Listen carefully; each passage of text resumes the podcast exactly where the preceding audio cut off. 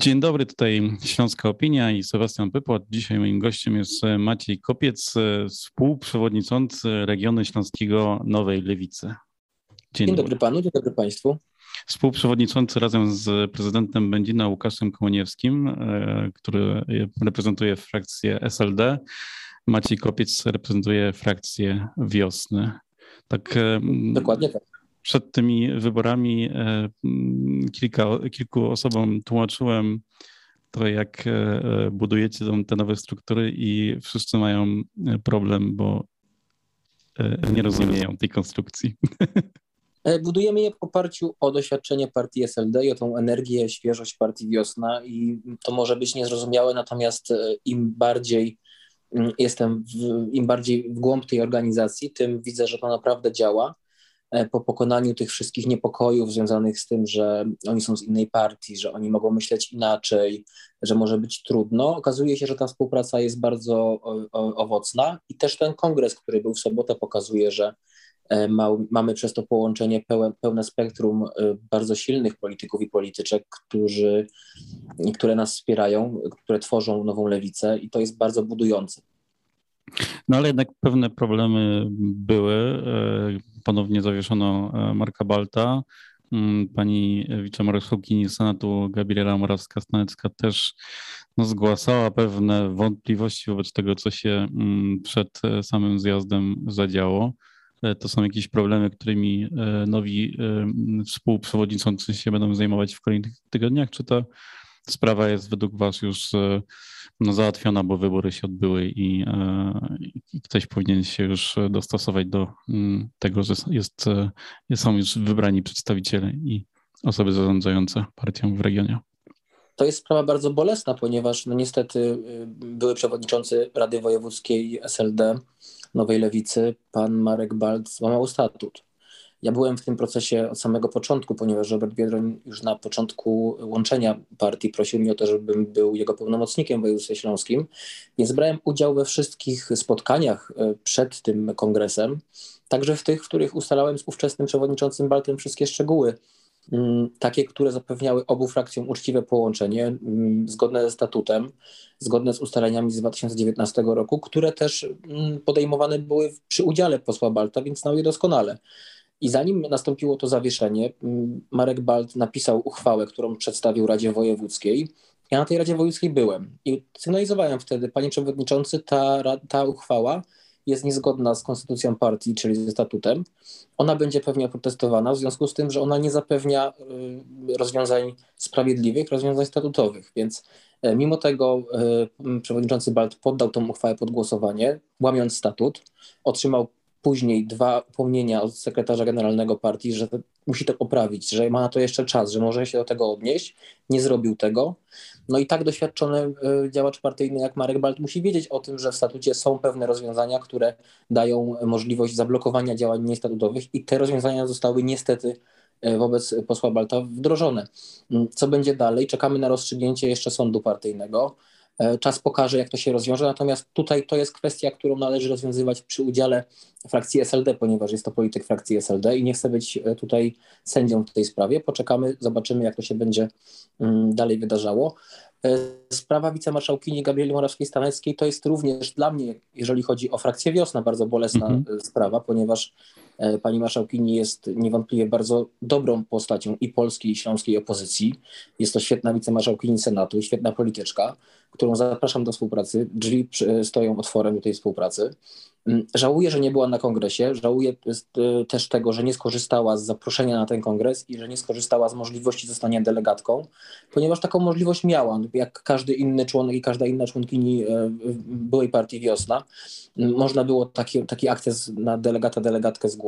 Jeżeli ktoś tego nie zrobił, nie dostarczył oświadczenia woli zostania delegatem, no to tym delegatem niestety nie był. Natomiast to nie zmienia w ogóle faktu tego, że chcemy współpracować, że jesteśmy na tę współpracę otwarci że każdy, mm, każda osoba, która wiosnę tworzyła, jest na naszym pokładzie bardzo mile widziana. E, to zawieszenie Marka Balta jest, jest drugim zawieszeniem w ciągu, zdaje się, pół roku, a na pewno roku.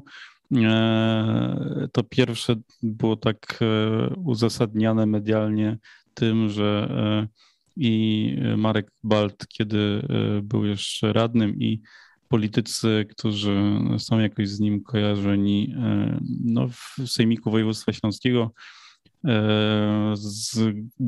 podejrzanie często głosują razem z Prawem i Sprawiedliwością. Chyba taki ostatni przypadek to w zeszłym tygodniu głosowanie nad, nad podwyżką dla marszałka i dla radnych sejmiku, gdzie właśnie radni lewicy zagłosowali razem z Prawem i Sprawiedliwością. Czy takie sytuacje będą się powtarzać? Czy to jest jakiś problem, który, z którym będziecie się mierzyć, czy głosowali tak, jak taka jest linia partii?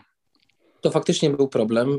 Zaznaczyć należy to, że nie jesteśmy opozycją totalną i jak każde inne ugrupowanie opozycyjne w polskim parlamencie, ale też w sejmikach wojewódzkich, czasem głosujemy z, razem z Prawem i Sprawiedliwością, ale to są głosowania jak na przykład budowa nowej drogi, budowa nowego szpitala, szkoły, czegoś, co jest społecznie potrzebne i społecznie akceptowalne. Natomiast jeżeli chodzi o głosowania nad absolutorium y, dla zarządu województwa śląskiego, jeżeli chodzi o głosowanie nad podwyżkami dla marszałka Chełstowskiego, E, notabla Prawa i Sprawiedliwości, to absolutnie takie głosowania nie mogą mieć miejsca.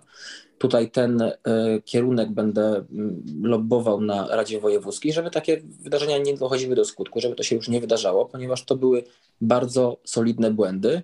Mówię to bardzo otwarcie, że nigdy nie byłem zwolennikiem tej polityki radnych wojewódzkich i będę działał na rzecz tego, żeby taka polityka już w przyszłości miejsca nie miała.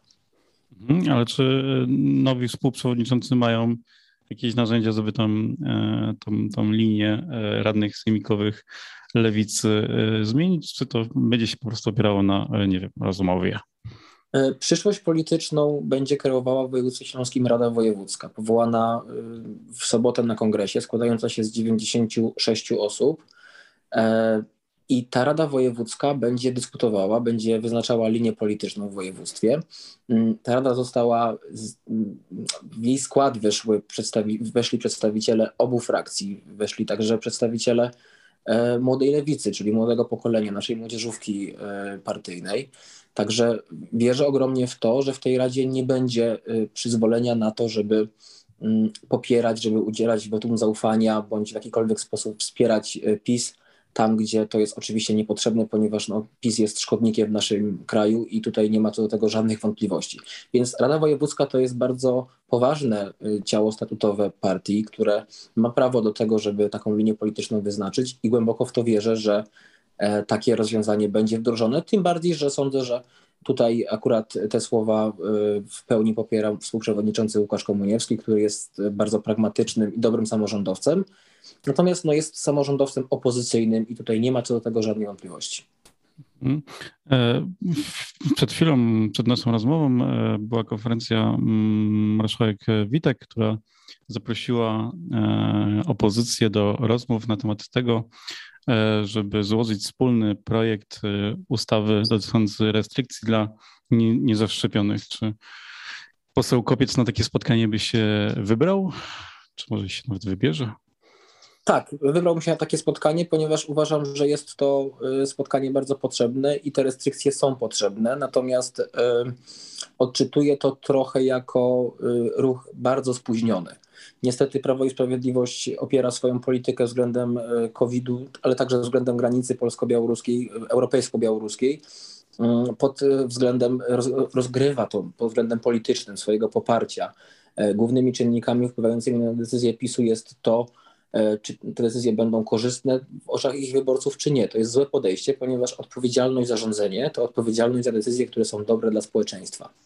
Także ta konferencja dzisiaj marszałkini Witek oceniałbym ją jako taki zabieg PR-owy, żeby ewentualnie e, podzielić tę odpowiedzialność za wprowadzenie obostrzeń na wszystkie partie e, parlamentarne. Natomiast mm, Uważam, że w tym przypadku cel uświęca środki i uważam, że celem jest zdrowie ogółu społeczeństwa i należy na poważnie E, wziąć się za temat mm, szczepionek, za, te, za temat walki z COVID-em.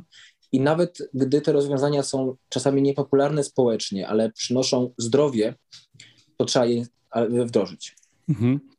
Wracając jeszcze do e, nowej lewicy i do e, tego procesu łączenia i powstania nowego podmiotu, czy to jest takie pytanie, które wraca jak bumerang, ale Czy są plany na to, żeby albo jakieś rozmowy dotyczące tego, żeby partia razem także przystąpiła do nowej lewicy, albo jakieś inne podmioty związane z lewicą? No, w parlamencie istnieje jeszcze inicjatywa E, Polska, e, która to jest, e, no, tak powiem, powstała z byłych członków SLD.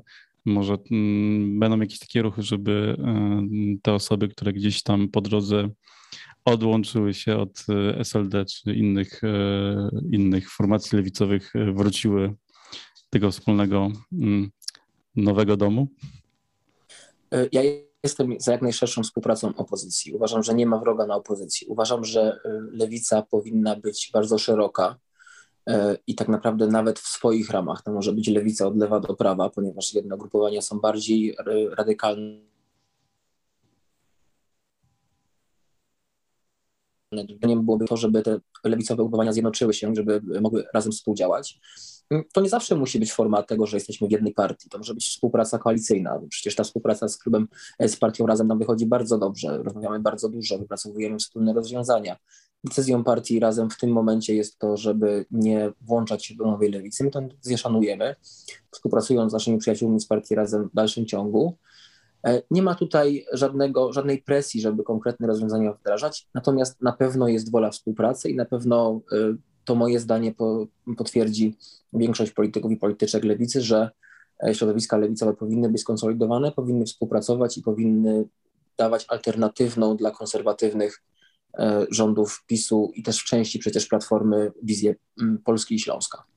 Więc to jakie kontrpropozycje ma lewica dla wyborców względem wiem, Koalicji Obywatelskiej i PiSu? E, przede wszystkim mamy prawie 150 ustaw, które zgłosiliśmy w tej kadencji Sejmu już. Jest dopiero półmetek e, tej kadencji, mamy już prawie 150 ustaw, które dają konkretne rozwiązania, które muszą e, mówić sprawdzam, zagłosujemy w pewnych sprawach tak, jak obiecujemy i tak jak mówimy, ponieważ jesteśmy taką najbardziej spełniającą i najbardziej wyrazistą partią pod kątem wdrażania własnych rozwiązań. Te głosowania najbardziej kontrowersyjne, klub Lewica, klub Lewicy głosuje zwykle jednomyślnie i głosujemy E, bardzo progresywnie, no, na przykład kwestie praw kobiet, kwestie aborcyjne, kwestie świeckiego państwa. Jesteśmy naprawdę w tych kwestiach bardzo wiarygodni, ponieważ e, realizujemy tą wizję, którą obiecaliśmy w 2019 roku i idziemy skutecznie z tą program, bo program mamy, mamy te konkretne rozwiązania jesteśmy przygotowani do tego, żeby e, przejmując władzę w kraju, przyjść w to miejsce z gotowymi, wypracowanymi ustawami, z, gotowym, z gotową wizją Polski. Maciej Kopiec był naszym gościem, dziękuję. Dziękuję bardzo. Do widzenia.